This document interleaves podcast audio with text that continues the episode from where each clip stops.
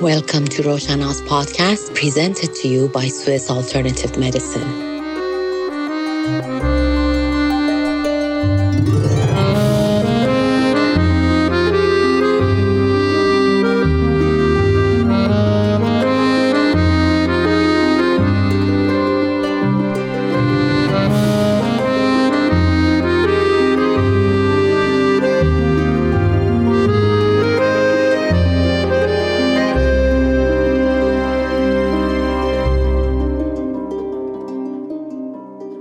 Roshana, where are you going?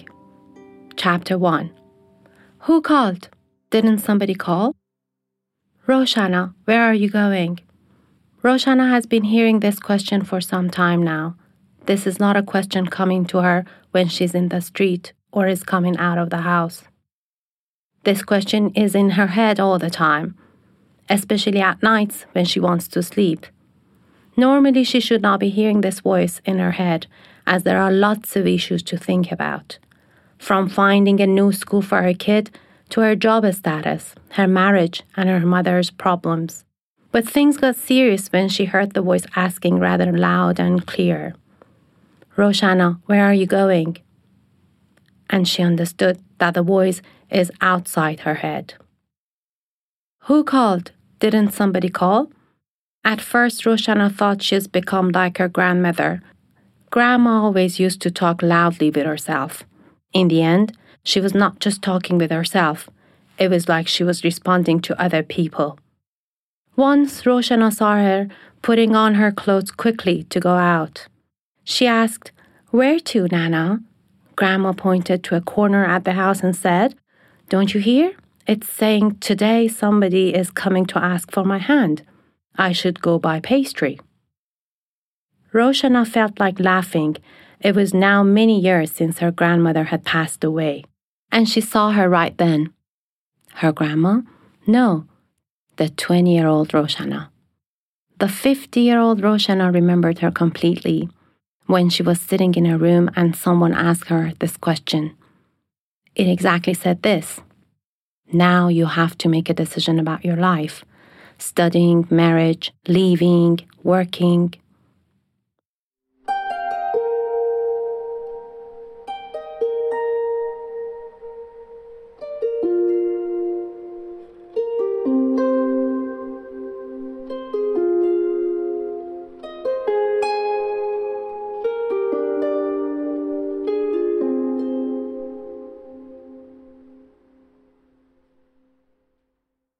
The 20 year old Roshana had smiled and said, Who called?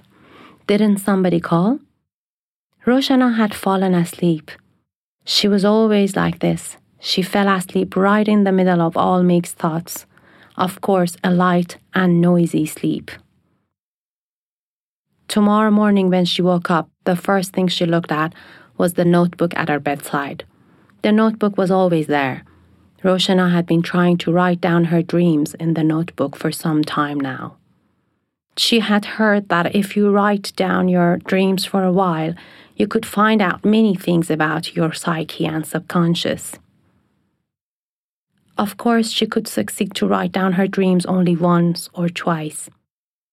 Because when she woke up, she immediately remembered the chores she had to do that day, and then she couldn't remember the dreams she had had.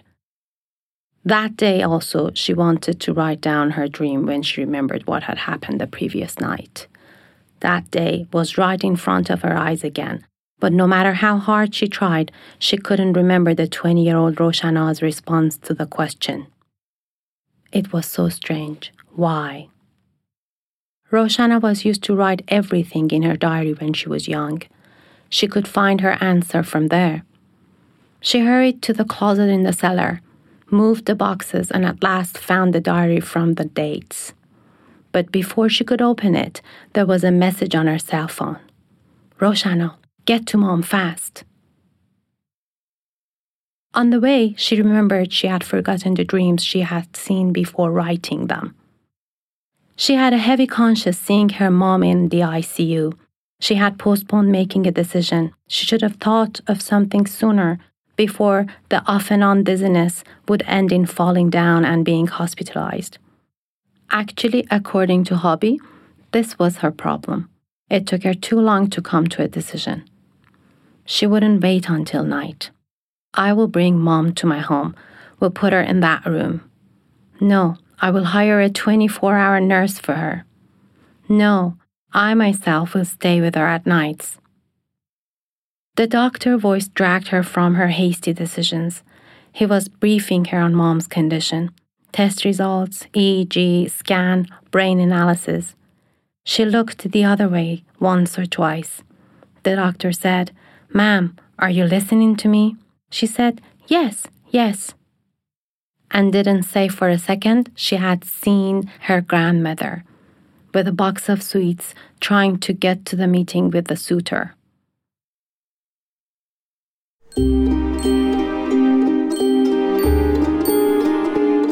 For compiling and holding this podcast, Swiss Alternative Medicine Group in Geneva is extremely grateful to all friends who are always willing to support, especially Roshanak Shahran, SAM's regional supervisor for marketing development and responsible for creation of Roshana's project. Dr. Nasim Shangarffam, co-founder of our Culture House, SAM's partners and sponsor for translating the text in English and narrating, and our musician Nazli Bakhshayesh. All our appreciation goes to the beautiful work of Giti Safarzadeh, Roshana's author, and Behnam Omran, the composer of our podcast music.